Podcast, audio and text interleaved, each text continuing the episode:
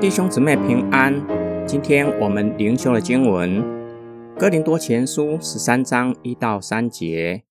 我若能说万人的方言，并天使的话语，却没有爱，我就成了明的罗，想的拔一般。我若有先知讲道之能，也明白各样的奥秘、各样的知识，而且有全备的信，叫我能够移山。却没有爱，我就算不得什么。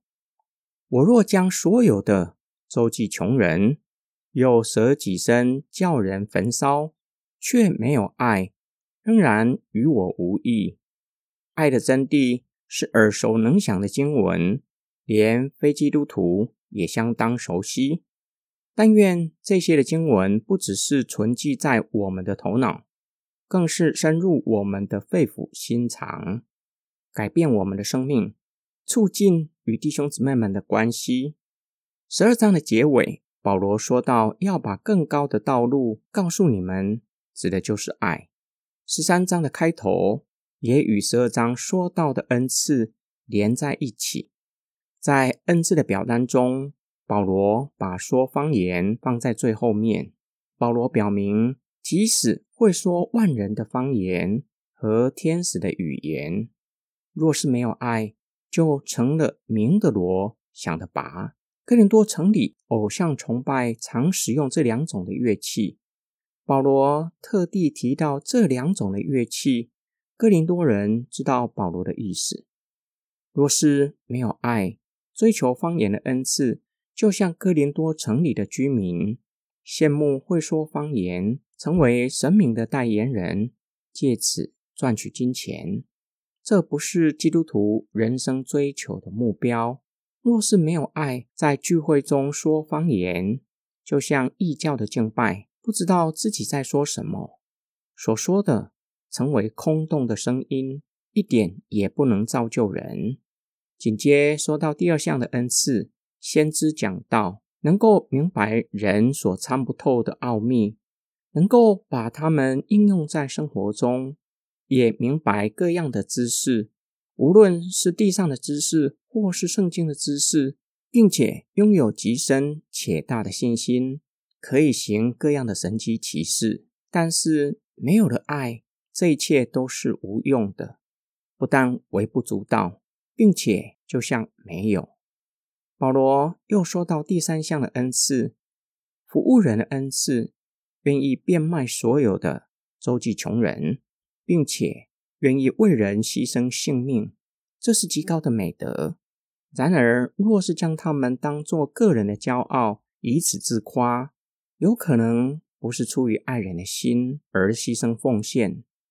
这样的善举，在神的面前也是没有任何价值可言，失去做基督徒的意义。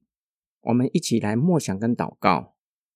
保罗没有贬义恩赐的价值，也不是将爱与恩赐对立，或是二者只能够选一，要我们选择更高的恩赐就是爱，而是针对各林多人错误使用恩赐，或是对恩赐的认识有所偏差，我们也要反省：我对恩赐有正确的认识吗？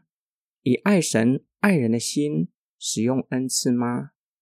第十五章反映哥林多人对说天使语言的误解，他们以为可以说天使语言就成为如同天使般不会死亡。哥林多人也以偏差的态度追求恩赐，有人以为拥有恩赐感到自夸。